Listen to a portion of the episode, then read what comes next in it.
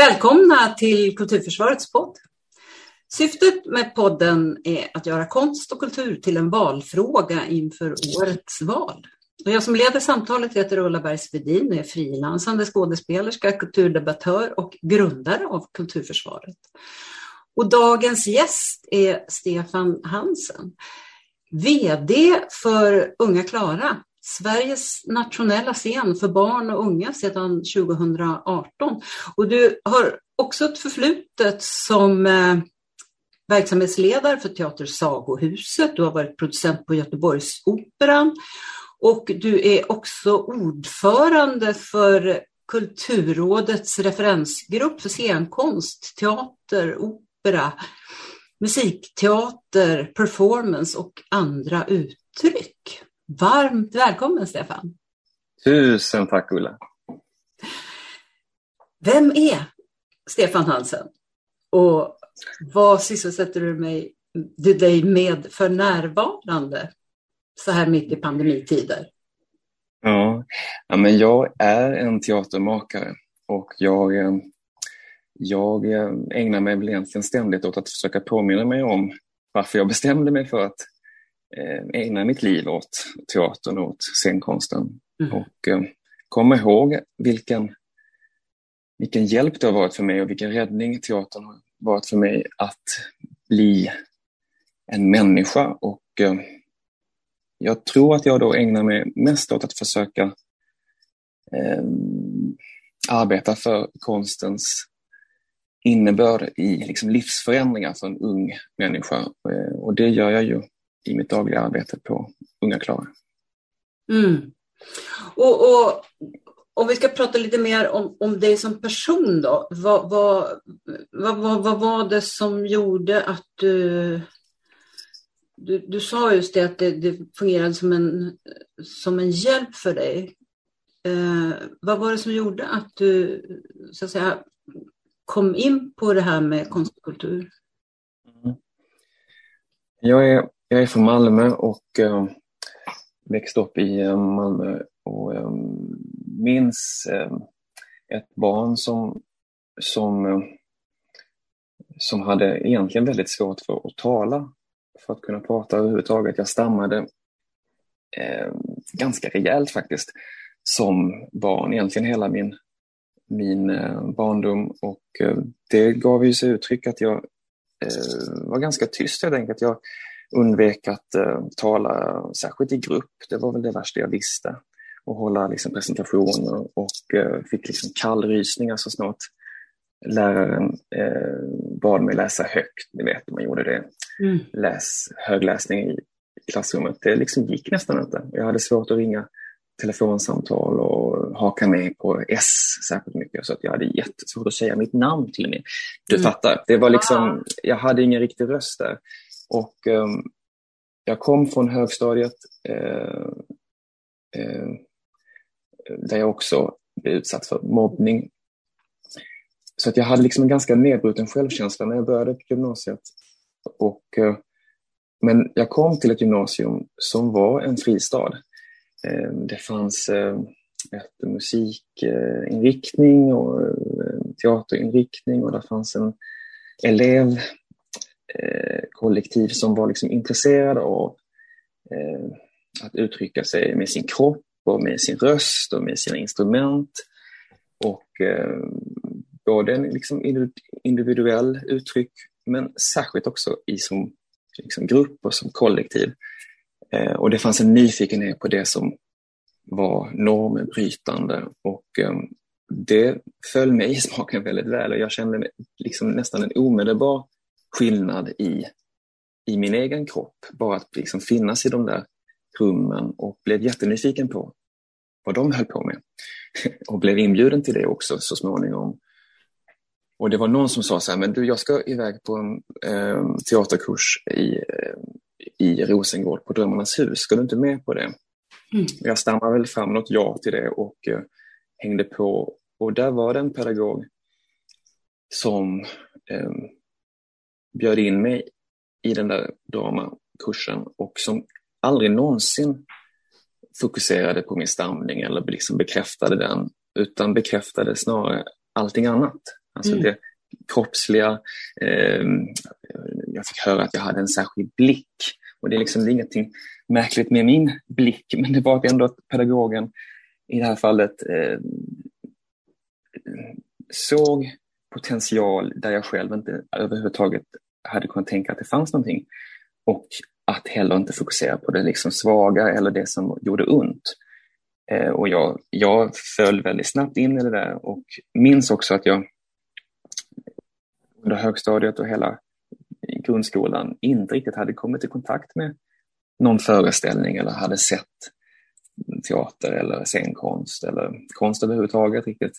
Väldigt begränsat och i de fallen vi var med skolan och såg en operaföreställning, vi fick komma in till Malmö Opera, så minns jag det som att det inte gav något liksom större avtryck i mig. Men, men just efter att ha blivit invaggad genom pedagogen och min så kallade blick och eh, att jag fick vara med om det så började teaterbesöken betyda någonting väldigt eh, mycket starkare och, och då är jag också med om scenkonstnärliga upplevelser och sen är jag helt hooked faktiskt. Mm. Och fattar direkt att här, det här är min plats och, eh, ehm, och jag började, jag började mm, sätta ihop eh, liksom, grupper, jag, jag, jag, skrev texter, jag ansökte om pengar, jag eh, ringde till eh, tidningarna och sa ni måste komma hit, nu gör vi det här. Och, eh, de som ville sy tyckte jag skulle göra det och de som ville skapa scenografier skulle göra det. Och då var det en annan pedagog som sa, men Stefan, det, det som du gör nu, det kallas, så, det kallas att vara producent och du producerar faktiskt någonting nu. Och sen tänkte jag att men det stämmer väl, det är väl så som hon säger. Så då, då ville jag bli producent efter det. Och sen har jag fortsatt med det, att, att eh, att vara i produktion och att ta fram konst och att vara nära konstnärer och publiken. Eh, så det är väl min ingång till liksom scenkonsten. Ja, för du arbetade ett tag sedan utbildade dig också till producent. Mm. Jag gick på Stockholms konstnärliga högskola mm. och läste till eh, scenkonstproducent. Det var en underbar tid. Det var jätte, jättespännande och kul. Mm. Och jättekul att få komma till Stockholm också. Det där har också legat i mig hela tiden, att, att, liksom, att få komma in i teaterns värld eh, från min bakgrund i Malmö och på den här grundskolan där jag knappt har vågat säga någonting högt eh, och liksom skämts för min röst. Så att då eh, att då gå teaterns väg har varit revolutionerande för mig själv på alla möjliga sätt. Och är det än idag tror jag. Mm.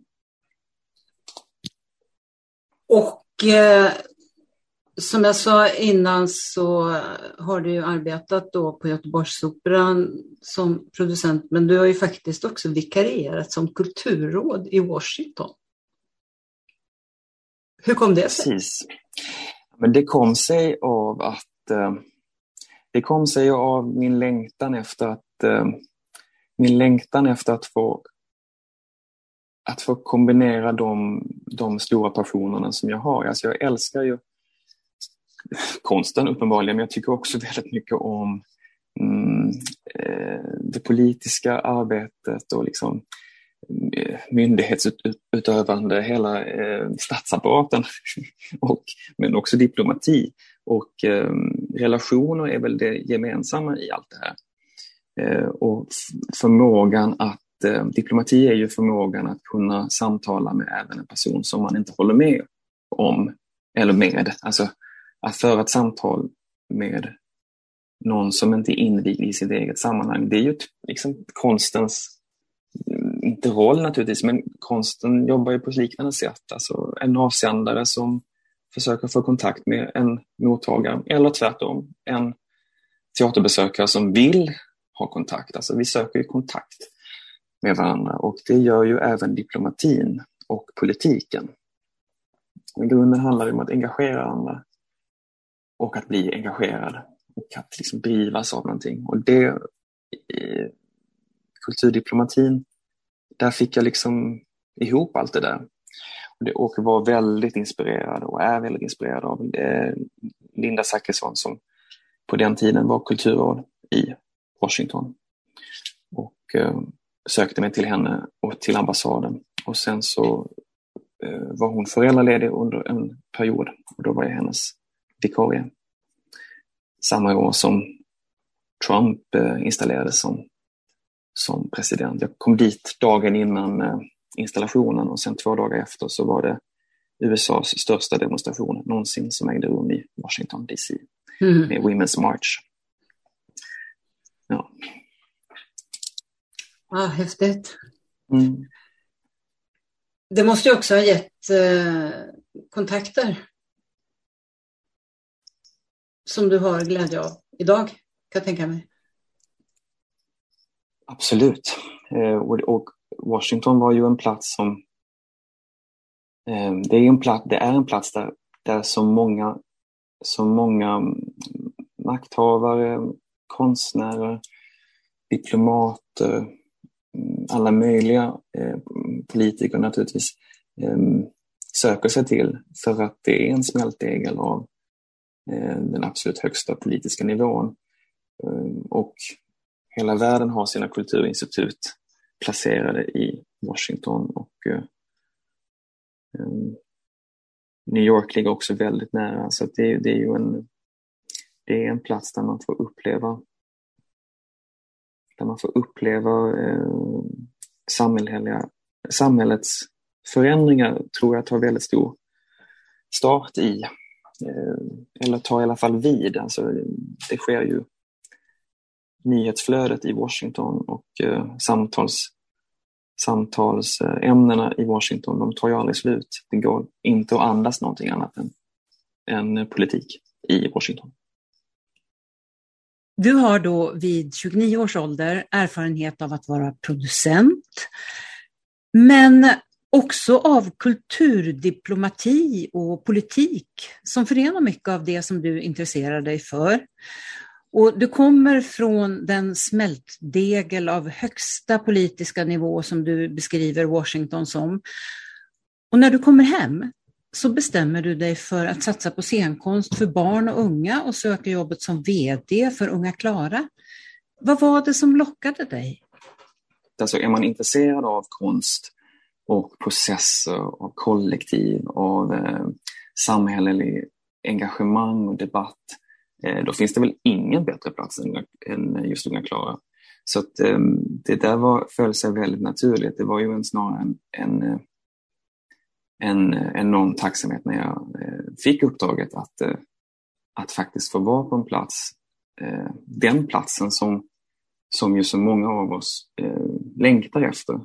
Alltså vi, jag, tror ju att, jag tror ju att många i väldigt många i min generation och i tidigare generationer och i kommande generationer om man eh, som har upptäckt kraften hos en eh, teaterprocess, eh, de vill ju vara med om den typen av arbete som vi vill ju vara med om den typen av arbete som genomförs här hos, hos oss.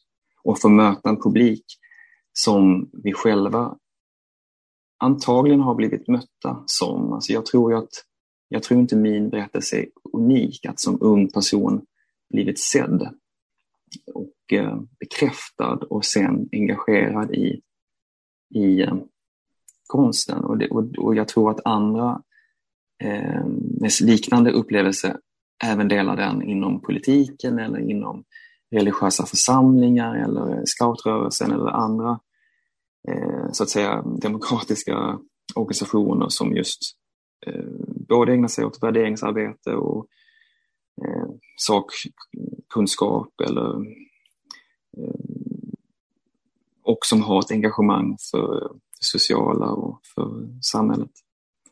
Så det där, eh, för mig var det inte alls märkligt att eh, söka mig hit här. Eh,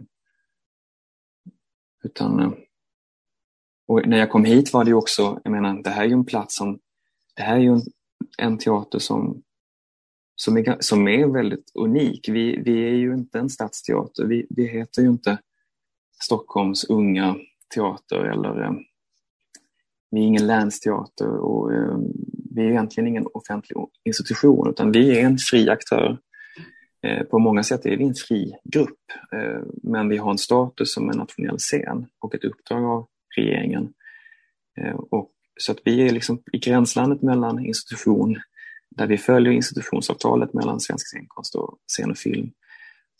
Men vi har ingen offentlig huvudman och vi har inga politiker som är utsedda av regeringen eller eh, någon eh, politisk församling i vår styrelse.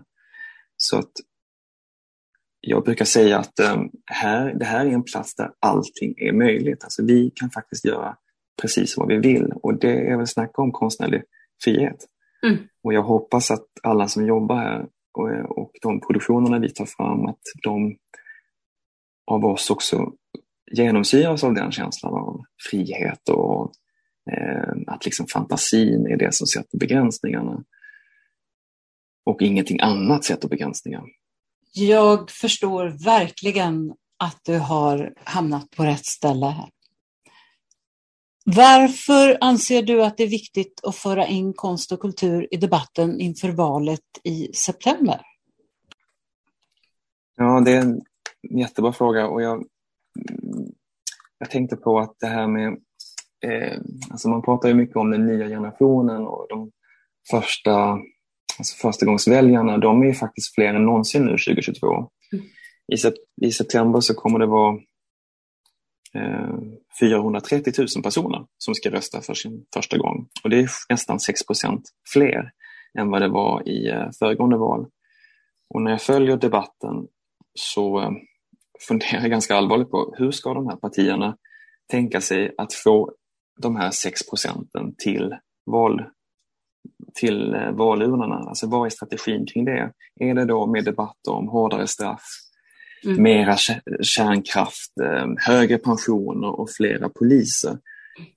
För att av allt att döma så verkar ju valet komma att toppas av diskurser kring kriminalitet och brottslingar. Och jag, jag tror att politiker och det offentliga samtalet faktiskt missar en av eller liksom de absolut viktigaste frågorna som på riktigt engagerar och har stor inverkan på de flesta av oss.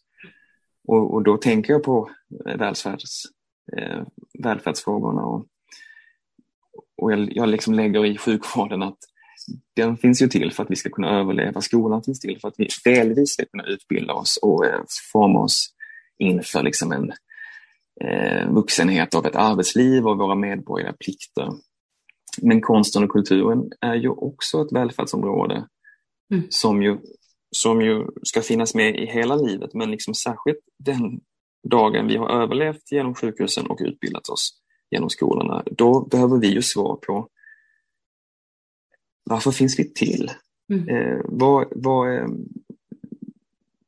vad är poängen med vår mänsklighet och hur ska vi leva tillsammans i ett samhälle de svaren ger inte sjukvården och de svaren ger inte skolan på det sättet utan eh, konsten, alltså kulturpolitiken har ju förutsättningar att ge konsten eh, kraft att ta plats i ett samhälle och, och ge svar för oss alla. Eh, ett försök att ge svar till vår existens. Och jag, det tror jag är liksom viktigare än någonsin i i denna era av klimatkriser och covidkris. Alltså, finns det någon kris som vi i alla fall ger uttryck för att de, att de finns? Alltså, eh, sen om hur pass stora allvarliga de har. Eh, vi ska heller liksom inte överösa oss av dystopi. Men samtalstonen, eh, den politiska di diskursen, är ju otroligt negativ. Mm. Och konsten är inte mjuk, den är inte gullig tvärtom, men den, men den har en annan komplexitet. En, liksom, den kan ge en, en komplexitet som, som jag är helt säker på att den här 6-procentiga nya val, de 6-procentiga nya väljarna har förmåga att kunna genomföra komplexa tankar kring vem är jag, var befinner jag mig i samhället och vilket samhälle drömmer jag om?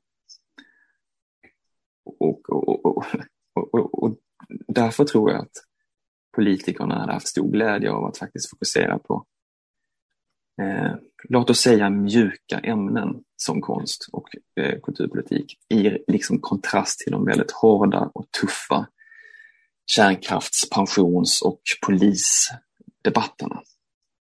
Mm.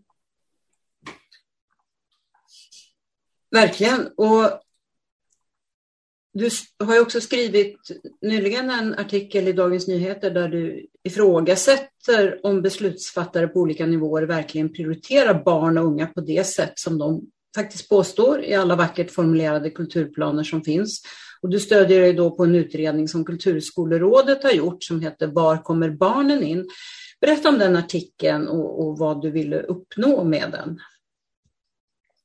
Men jag, ville, jag ville hjälpa till det som Kulturskolerådet har lyckats sätta fingret på. För att det är ju intressant att vi har ett politikområde, eh, kulturpolitiken, men egentligen ingen uppföljning av eh, hur vi lyckas med kulturpolitiken. Jag pratar ju såklart inte om det man inte kan mäta, men man kan ju eh, mäta en av de viktigaste prioriteringar som finns och den är ju att kulturen ska nå ut till Eh, barn och unga och till och med till alla barn och unga. Det är ju ett kulturpolitiskt mål eh, och det är den enda målgruppen som nämns. Där finns det ju ingen uppföljning, ingen mätare överhuvudtaget. Och eh, det här har ju sett likadant ut sedan kulturpolitiken kom igång. och då kan man ju fråga sig, vem tar ansvar för att den här politiken genomförs? Då har Kulturskolerådet på eget initiativ eh, gjort en kartläggning eh, för att se hur används de offentliga medlen till kulturpolitiken eh, i relation till den här prioriteringen. Och eh, då har de tittat på kommunal, och regional och statlig nivå och det visar sig att för om man då menar att en prioritering innebär att merparten, en majoritet av medel bör gå till den här prioriteringen. Alltså inte då att lite grann eller eh, tillräckligt, utan som det då faktiskt visar sig att det är, utan att en majoritet ska gå. Det är det som är en prioritering. Då eh, uppfyller bara kommunerna eh, den här prioriteringen och det är tack vare kulturskolorna som är kommunala. Staten däremot, de statliga offentliga medlen till konst och kultur, de är på en kvart, alltså det är ungefär 25 procent. Mm. Eh, och, och eh, det är ju långt ifrån en majoritet. Och, och, och, där kan man ju då resonera att ja, men, hur ser, den, hur ser liksom befolkningsgruppen ut, barn och unga, hur många är de? De ligger väl någonstans där på 25 procent kanske. Då kanske det borde räcka i liksom något slags jämlikhetsperspektiv. Men så resonerar vi ju inte kring något annat av de andra välfärdsområdena. Vi ser ju inte att utbildning eh, eh, vi pratar ju om den jämlika skolan och vi satsar särskilt på de elever som har störst behov. Mm. På samma sätt med sjukvården. Vi ger ju cancerbehandlingar till cancerpatienter och ingen annan. Vi lägger resurserna där de behövs som mest. Och jag är ju av den åsikten att barn är antagligen den gruppen som har minst makt eh, i samhället. De har ju minst makt i mm. hur deras liv ser ut, eh, vad eh, vilken utbildning de får ta del av, hur deras dag ser ut, vad de ska ha på sig, vad de ska äta och så vidare. Mm, på liknande sätt har de ju i princip ingen makt över sina varken kulturkonsumtion eller kulturuttryck utan de är avhängda av att vi vuxna eh, introducera, stimulera, engagera dem i konsten. Mm, och, eh, då menar jag att den där prioriteringen, politiksvaret finns ju redan. Det finns ju en uttalad vision som, som är väldigt klok. Prioritera barn och unga. Det är där vi behöver sätta in våra insatser för att uppnå vår, den kulturpolitiska visionen vi har. Att nå ut, att vara eh, Liksom, otroligt relevant i vår kulturpolitik för de som behöver det mest. Och för de som inte själva har möjlighet att ta del av våra institutioners utbud av det stora, rika, fria konstliv som finns. Eh, men sanningen är ju att vi subventionerar eh, mycket riktigt också naturligtvis eh, operaföreställningar, dyra operaföreställningar för en ganska snäv krets Medan de produktioner som tas fram, nu pratar jag scenkonst då, för barn och unga är ju i någon slags mentalitet att det gärna får vara en eller två skådespelare som, som eh, framför en monolog och, eh, eller dialog och det ska vara så billigt som möjligt, det ska gå så snabbt som möjligt och det finns liksom inte alls samma typ av generositet mot, eh, mot barn och unga, som vi dessutom inte mäter. Men det kan vi ju tacka Kulturskolerådet att de ändå har hjälpt oss att få syn på det här. Mm. Och jag hoppas ju att politikerna eh, värdesätter sina egna prioriteringar och är måna om att de kan uppfyllas. Verkligen. Jag, jag har inte lyckats eh, hitta några som helst svar på din artikel från någon politiker, inte överhuvudtaget. Och du, du, du skrev ju någon måste säga det uppenbara, majoriteten av de politiska partierna i Sveriges riksdag påstår att de vill prioritera barn och unga men i praktiken verkställs inte den uttalade politiken. Jag, jag tycker att det är konstigt att det inte blir en stor debatt där många politiker deltar. Vad, vad beror det på tror du? Ja, då måste man ju nästan svara själv på vad tror du liksom debatten skulle handla om? För att eh, jag tror att alla är ganska överens om det jag lyfter. Att, eh, eh att prioriteringen finns ju på plats, men verkställandet, alltså praktiken av den här teorin, är ju obefintlig. Det håller nog alla med om och det här är en sanning som, som eh, jag är helt säker på att eh, kultursekreterare över hela landet bekymrar sig över. Eh, de fria mm, teatergrupperna som år efter år eh, kämpar med, med sina verksamheter om att eh, försöka nå ut till så många barn och unga som möjligt. Alltså behovet av kulturgarantier som möjliggör att alla barn i en kommun får möta konsten åtminstone en gång per år. Mm. Eh, det där är ju en verklighet som inte ens finns. Alltså vi har ju flera kommuner i Sverige som, som inte möjliggör att deras skolelever på skoltid genom skolan får ta del av ett enda konstbesök under ett helt år. Mm. Det är ju skamligt. Det är ju absolut skamligt och under all kritik. Ehm, och, och det sänder ju också ut en syn på barn som en slags transportsträcka till att bli vuxna.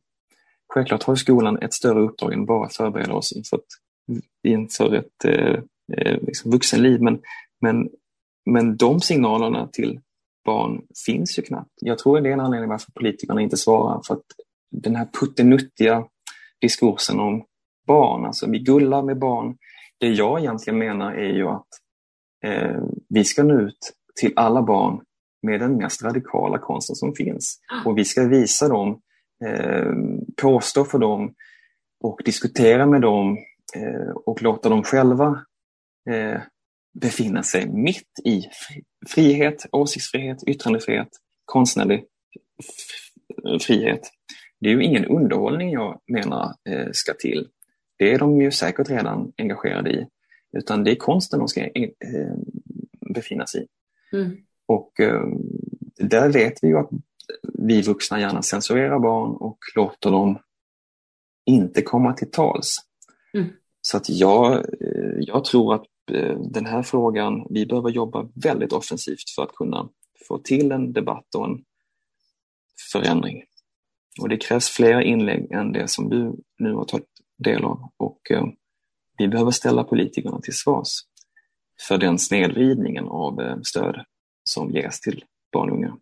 Jag återkommer alltid till kultursekreterarna. Vi har ju ett system på kommunal förvaltning och regional förvaltning där det finns otroligt kunniga, engagerade kultursekreterare eh, och barnbibliotekarier och andra funktioner som ägnar sina yrkesliv åt att stödja konstnärers möte med barn, med skolans möte med kulturen, med att introducera litteratur och andra konstformer. Eh, de funktionerna, av vad jag erfar så kommer de ju fasas ut.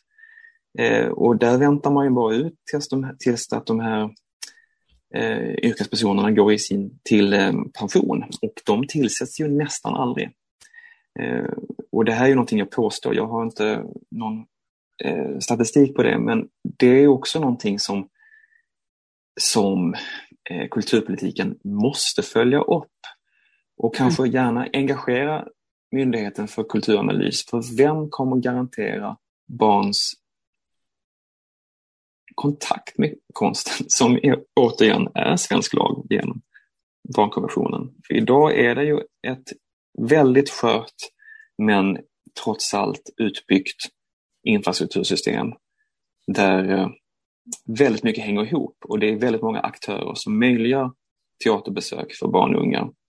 Det är de fria grupperna, det är institutioner, det är yrkesverksamma, men det är också riksteaterföreningar, kommuner, regioner, skolor själva såklart och många, många andra, inte minst biblioteken. Och kultursekreterarna är en spindel i nätet i, i, i, i, i det här arbetet.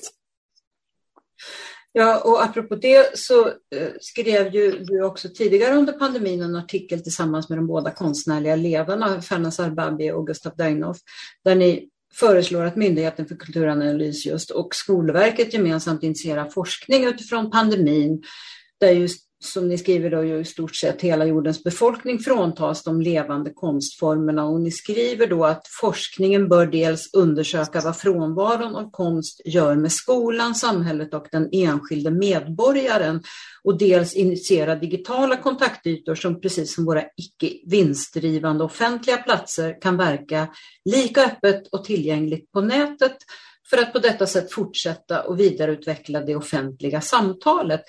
Hur, hur tänker ni där och har ni fått någon reaktion på den artikeln?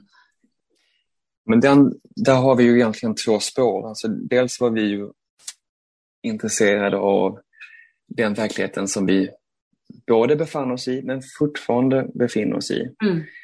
Alltså att det faktiskt fanns en, finns en tid just nu där i princip teatern är helt stillasittande och eh, Eh, nu är det ju snart två år här alldeles strax, där i princip inga barn har fått ta del av eh, de eh, levande konstformerna. Och vi som jobbar med det här, vi säger ju hela tiden hur viktiga vi är, vilken, hur vi liksom påverkar vår publik, hur väsentliga vi är, att vi faktiskt är samhällsviktiga.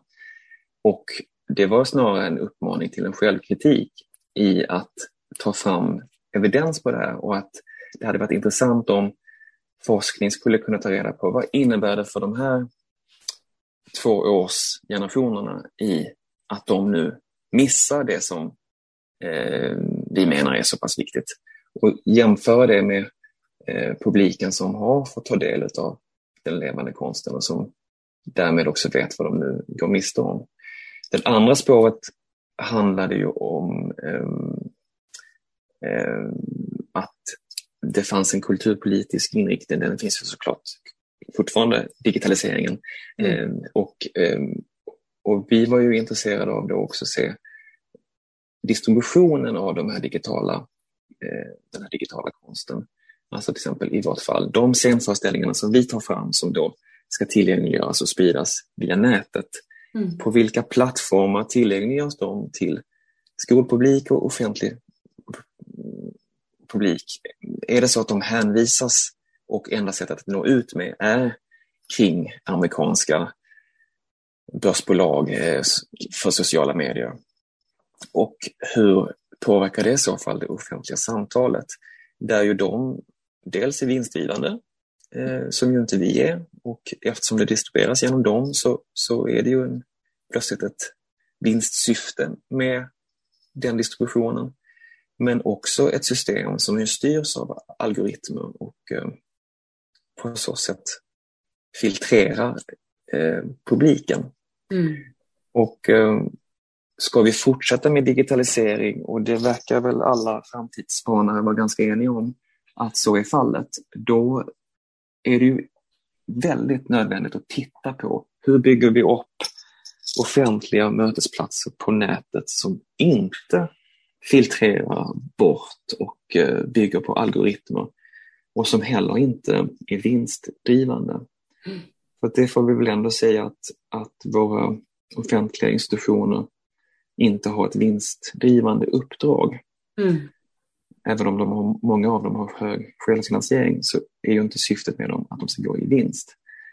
Men, men eh, vår poäng var just att eh, hänvisningen kan inte vara till sociala medier. Och det var ju intressant att se att till exempel Kulturnatten här i Stockholm, när de arrangerade sin digitala utbud under Kulturnatten här under pandemin, så streamades det just genom Facebook.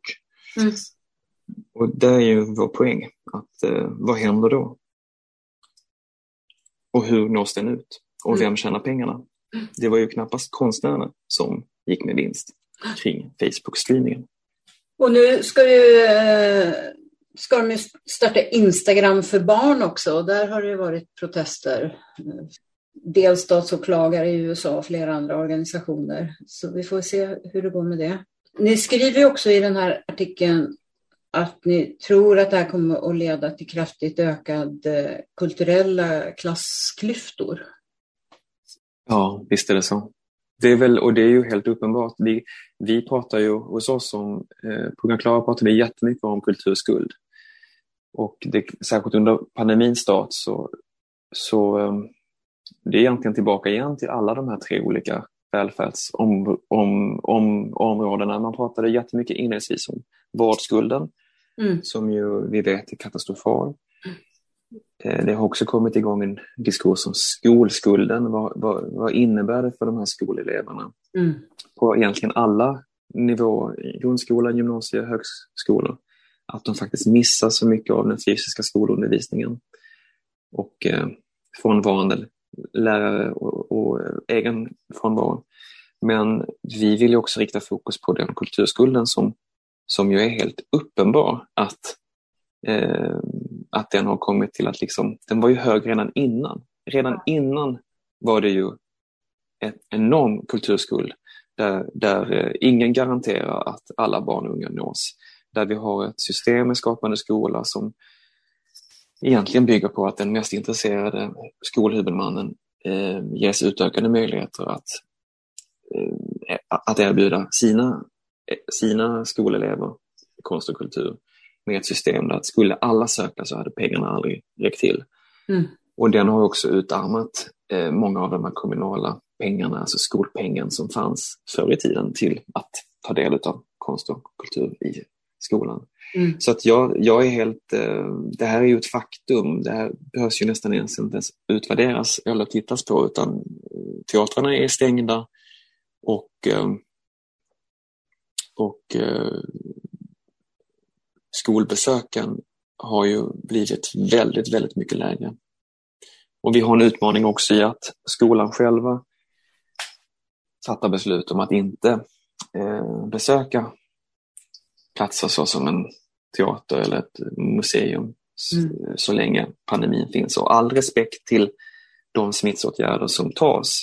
Men då måste vi också vara otroligt förberedda den dagen som vi kan sätta igång igen med full fart. Och då pratar vi inte full fart, no, no, no, full fart normalläge, utan vi måste prata om full fart gånger fem, gånger tio. Jag vet inte hur många gånger vi måste ha, men, men eh, eh det riktigt radikala hade ju varit att alla förbereder sig för en omställning där mm.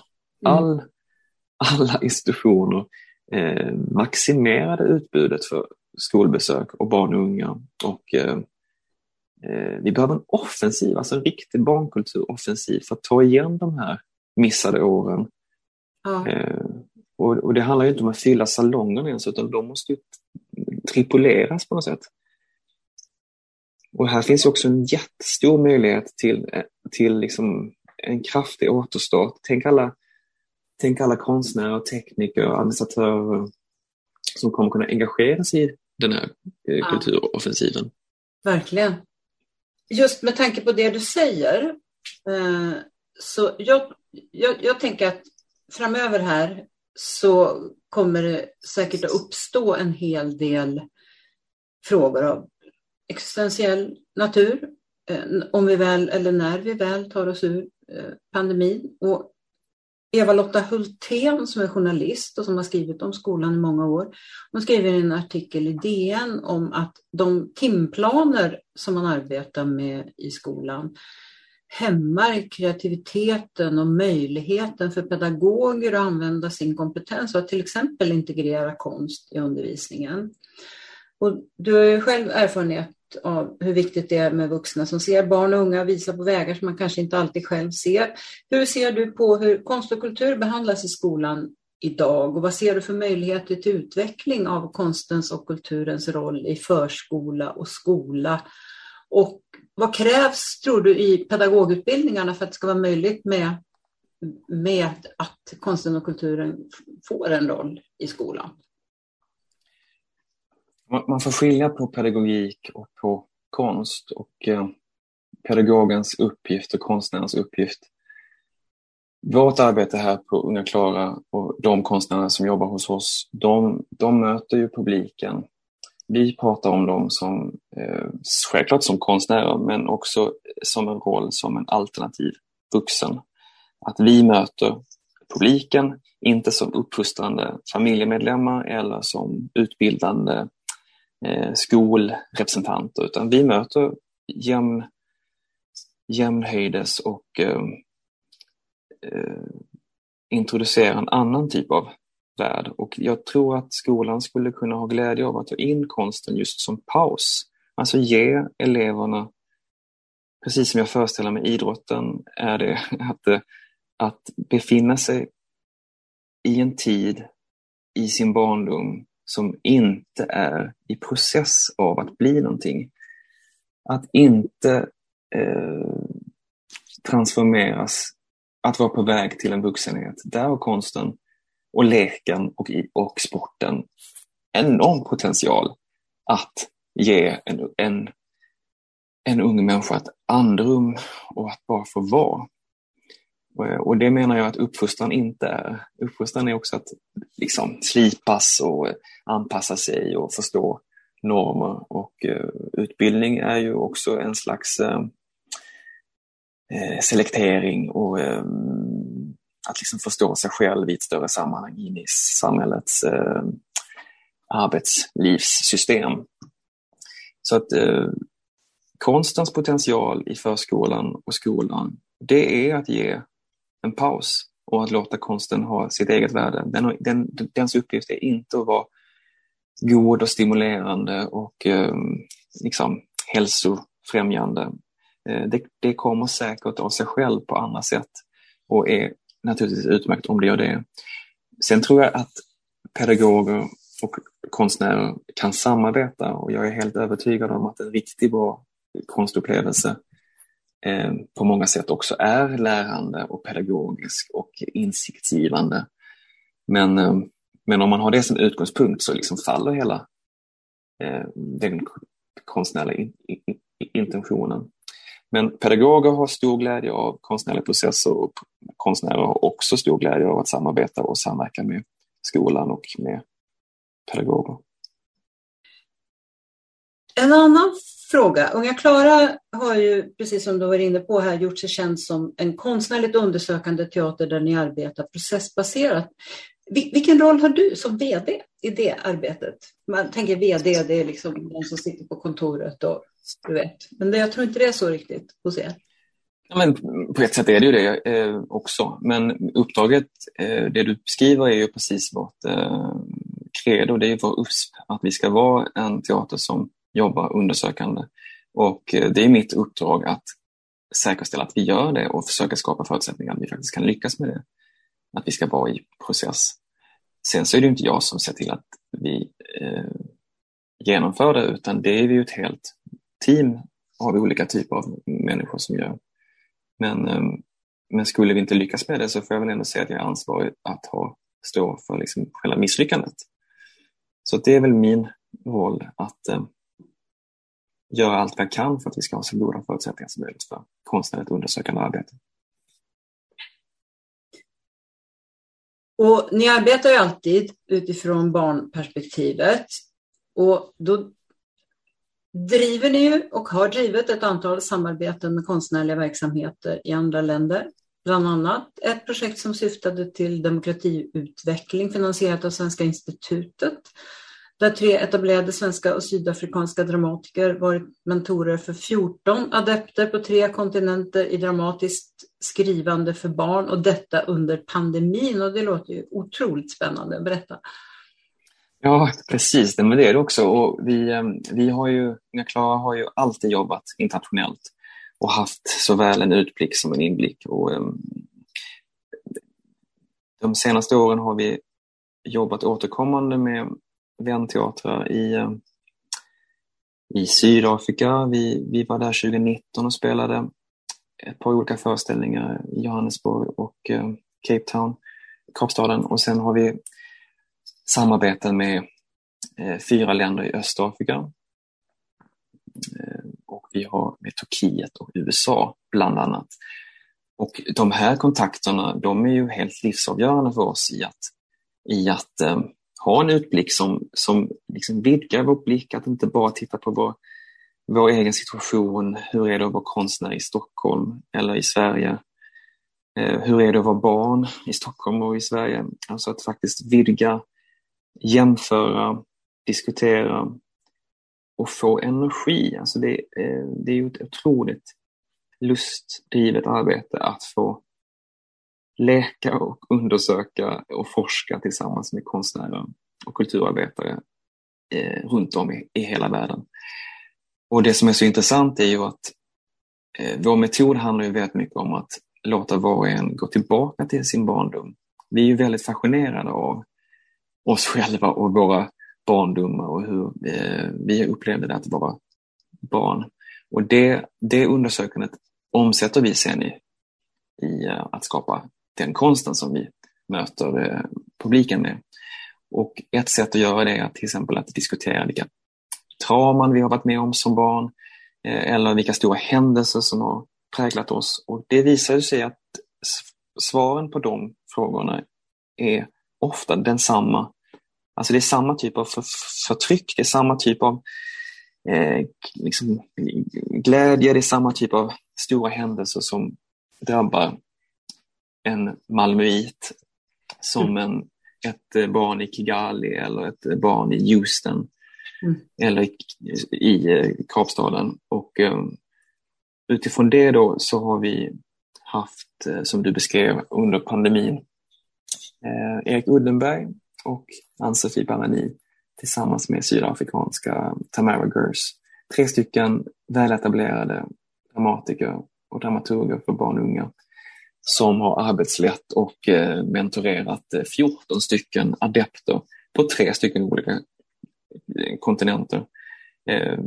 Det där var ju liksom en chansning kan man väl ändå säga. Hur skapar man en relation via nätet med människor som aldrig någonsin kommer att mötas, som aldrig någonsin har mötts, skapa förtroende och få dem i sin tur att gå tillbaka till sin barndom och berätta för varandra via nätet på svaja internetlinjer Eh, i olika tidsskillnader eh, att, att de allra viktigaste situationerna i ens egen barndom, alltså eh, våra mentorer gjorde ett enormt arbete och vi hade enormt modiga adepter som ändå vågade öppna upp sig om mm, sin egen bakgrund och sen skriva fantastiska texter eh, som de också tog fram med mycket research och i samtal med, med eh, målgruppen. Och slut eh, klämmen blev liksom också att vi hade en digital läsning tillsammans med skolklasser i Sydafrika. Där vi hade då alltså dramatiker från Texas och från, från Istanbul och från eh, Kampala och så vidare som läste upp sina texter och de hjälptes åt att gestalta det för en skolklass i Sydafrika. Det tyckte jag var helt magiskt. Och det visar ju också kraften i att, att samlas kring berättelser och eh, men också konstens roll i den här karantänen. För det här var ju en tid som vi fortfarande befinner oss i. Men, men då under 2020 när det här, eller 2021 när det här eh, genomfördes så satt ju amerikanen i Texas helt instängd på mm. samma sätt som Eh, Ugandion gjorde det i eh, Kampala och där fanns ju också plötsligt en förening i just den utsattheten av att befinna sig i isolation. Mm. Och just hur det här påverkar skolklasserna som också satt hemma. Alla satt ju hemma. Eh, så det, det där är ett fint projekt som vi är jättestolta över och som också har öppnat upp för oss potentialen i att hålla igång digital, eh, internationella kontakter även via digitala medel. Sen tror jag fortfarande på eh, att faktiskt göra de fysiska besöken såklart, men vi måste ju hitta sätt som är hållbara.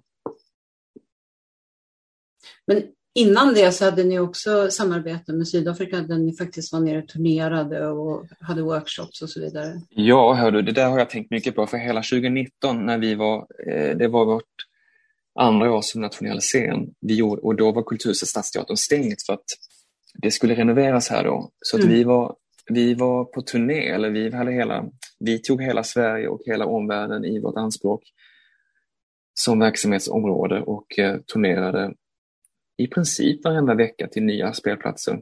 En vecka i, i Skellefteå, en vecka i, i Gävle och en vecka i Helsingborg och så vidare. Men också flera veckor i Sydafrika, i Kina, USA, Turkiet.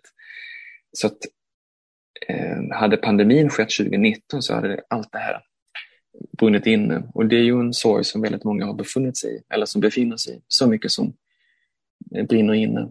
Men jag är jättetacksam att vi hann med särskilt Sydafrika där eh, vi var i nästan tre veckor med fyra olika produktioner. Men vi var också i New York på Broadway i december och det var ju bara några månader innan pandemin bröt ut helt och hållet. Mm. Unga Klara är ju en teater med hög status i Sverige.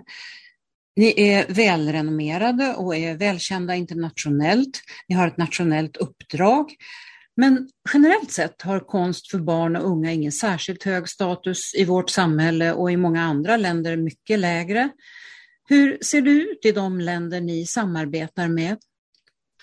Precis, och det är ju här den här utblicken och liksom eh, kontrasterna blir intressanta också för oss. Jag kan ju låta jättegnällig som eh, liksom, tjatar om att det, att det bara är 25 procent statliga medel som går till barn och unga i många av de samarbetsländerna. Och det gäller ju såväl USA som Rwanda och Turkiet. Det, att, att det finns ju i princip inga kulturdepartement.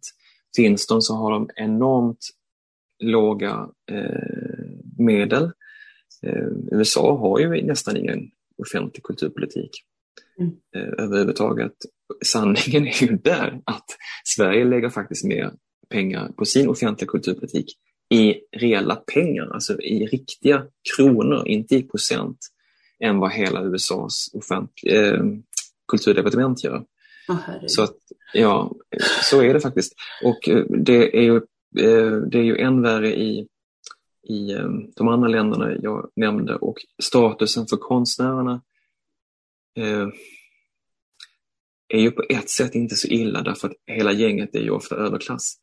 Och det är ju nästan det enda sättet att kunna leva på det. Ofta är det de barn och unga konstnärer jag har mött eh, i till exempel Östafrika har ju ofta, kommer ofta från, det är ofta kvinnor från rika familjer som, som också, det finns en chaufför och det finns en liksom barnvakt och så. Ehm, det är helt enkelt en liksom överklass som kan, som har en familjesituation som kan finansiera deras, eh, deras eh, konstnärskap. Och, och, det är ju inte problemet i sig att de finns, det är ju superbra. Men, men eh, vi missar ju arbetarklassen och medelklassens konstnärskap. Och, eh, och, och, det är just det som inte möjliggörs när det inte finns offentliga stöd. Och ofta är ju det är också någonting som är viktigt för oss att ha med oss i de här projekten. Att, eh, det är ju svenska myndigheter eller bidragsgivare som möjliggör den här typen av utbyten. Och eh, de, till exempel den partner i, i Kigali i eh, Rwanda som vi samarbetar med är ju helt avhängig i sin verksamhet av stöd ifrån bland annat Sverige och Nederländerna och andra, framförallt europeiska eller Kanada, europeiska länder. Mm. Och det, det, är ju ett, eh, eh en viss typ av problem naturligtvis att, att ett land i Afrika är helt eh, avhängigt av finansiering från länder så långt bort och inte från sin egen inhemska eh, situation. Så att det är många maktrelationer och det är mycket man behöver hålla koll på för att liksom navigera i, i, i dessa typer av utbyten. Men, men en av de sakerna som är precis som du säger, alltså statusen, eh, vår status med barnkonsten är ju betydligt högre än vad synen på barnet och synen på konsten för barn är i många av de samarbetsländerna som vi jobbar med. Mm. Du är VD för Sveriges nationella scen för barn och unga. Om du fick bestämma, hur skulle konst och kulturlivet för barn och unga då vara uppbyggt med infrastruktur och finansiering och samhällsaktörer? Bra, då tar jag fram min powerpoint här då och kör två timmar. Men alltså för att kunna svara på det konst, eh, kort och koncist, höll jag på att säga, så, eh, så har jag ju egentligen sammanfattat det i mitt debattinlägg på DN för ett par dagar sedan om mm. att politiken, den politiska visionen, eh, prioriteringen, den är ju redan där och den är dessutom partiöverskridande. Så det finns ju en fantastisk ingång till att på riktigt eh, göra en omfördelning och eh, komma till rätta med den här snedför, snedfördrivningen kring, kring eh, eh, hur de offentliga pengarna, vem de gynnar och vem de finns där för.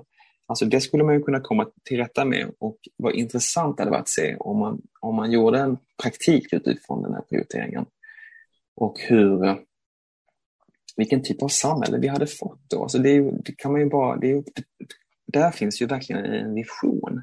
Det, det går ju att föreställa sig en, en visionär värld där, där vi har, överallt har vi institutioner som är anpassade och utifrån ett barnperspektiv som, som är fyllda av barn. Och, alltså, vi, vi lever ju i ett väldigt åldersdiskriminerande och ålderssegregerat samhälle. Eh, många av oss möter ju aldrig någonsin eh, barn och unga. Om vi inte själva har barn och vi inte jobbar aktivt med barn så, så finns det ju nästan inga mötesplatser.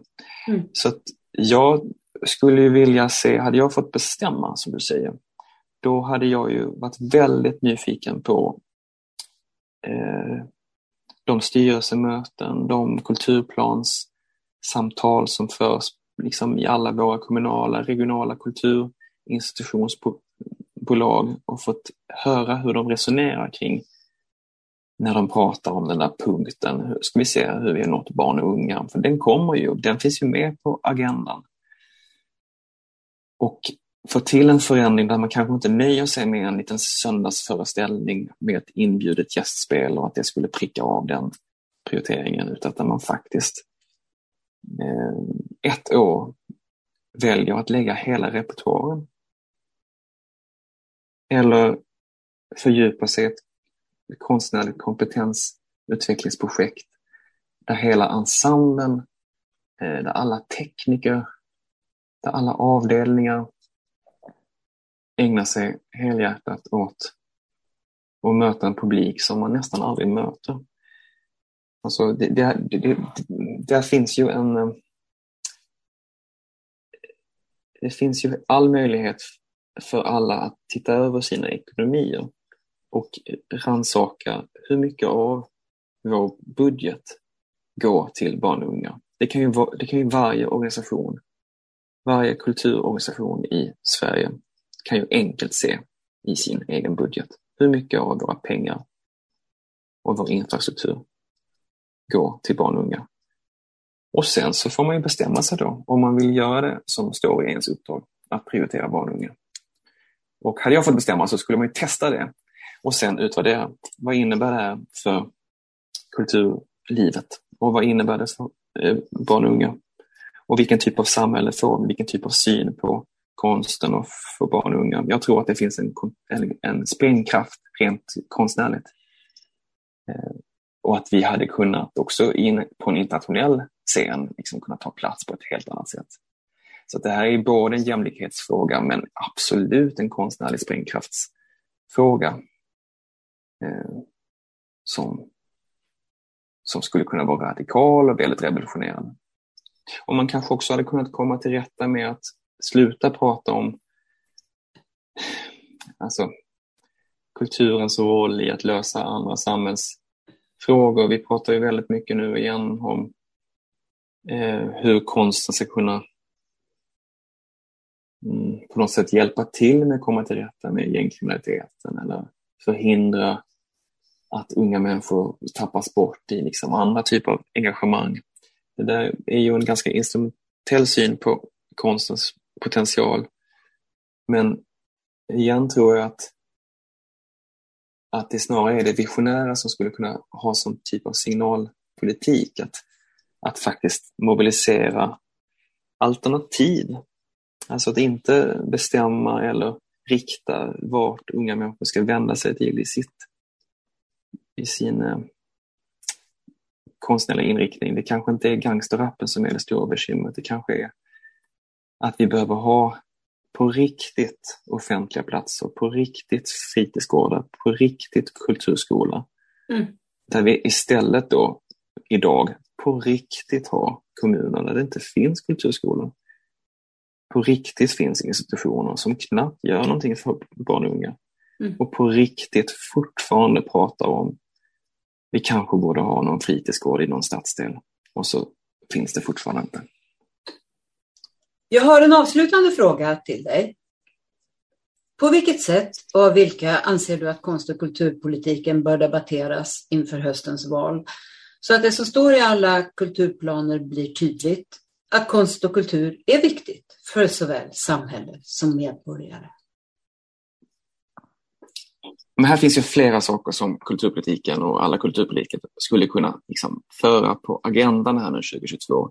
Dels det alarmerande över att eh, kulturlivet ligger nedstängt och eh, den kulturskulden som alla medborgare har eh, drabbats av, men särskilt barn och unga.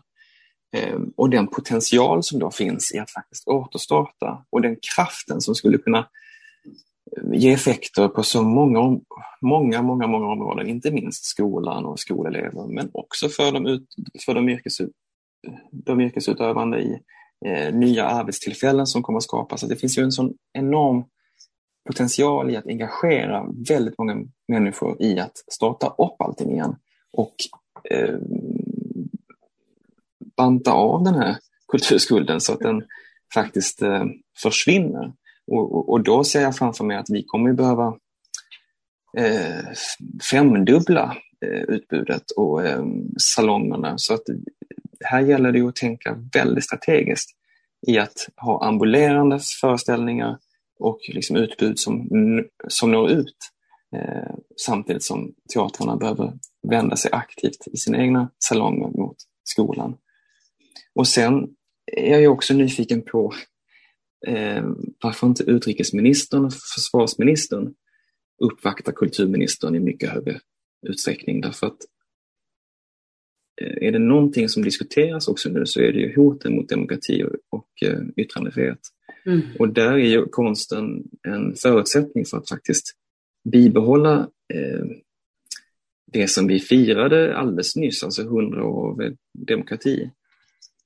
Och kulturpolitiken måste ju ses som en del av välfärdssamhället där det offentliga tar ansvar för att omfördela resurserna. Så att sammanfattningsvis så, så eh, finns det ju en möjlighet att sätta barnrättsagendan i fokus, att eh, ha en radikal omfördelningspolitik, eh, se över kulturområdet och fånga upp de publikgrupperna som vi faktiskt återkommande säger att vi ska hitta fastän den finns där alldeles framför ögonen. Alltså alla barn och, och, och unga som i princip inte garanteras någonting. Men, eh, men också att förverkliga den lag som vi alldeles nyss har antagit i genom Sveriges riksdag, alltså barnkonventionen, sedan 2020. Hur efterlever vi den? På vilket sätt garanterar vi faktiskt barn och unga egna konstnärliga uttryck och egen eh, konsumtion av konst och kultur? Eh, och det här tror jag skulle kunna vara ett av många positiva politikområden, positiva framtidsvisioner som inte just handlar om vapen, kärnkraft och eh, elkablar. Mm. Som naturligtvis också kan diskuteras men, men en optimism och en framtidsanda skulle ju gynna det politiska samtalet och kanske också kunna engagera den här nya men också den gamla eh, väljar, väljarkåren så att så många som möjligt nu engagerar sig i valet, 2020, valet 2022. Absolut. Det tycker jag låter väldigt eh, positivt och hoppfullt inför valet. Stort tack Stefan för att du ville medverka. Tack Ulla. Och tack för att ni lyssnade. Och den som vill veta mer om Kulturförsvaret och om kommande poddar kan gå in på kulturförsvaret.se. Poddarna hittar ni på sidan och där poddar finns. Om ni vill gå med i vår Facebookgrupp så är det bara att gå in och ansöka om medlemskap. Gruppen är öppen för alla som är intresserade av konst och kultur och som tycker att det är viktigt att konst och kultur och fri press och media diskuteras på samma villkor som andra politikområden inför valet. Tack och på återhörande!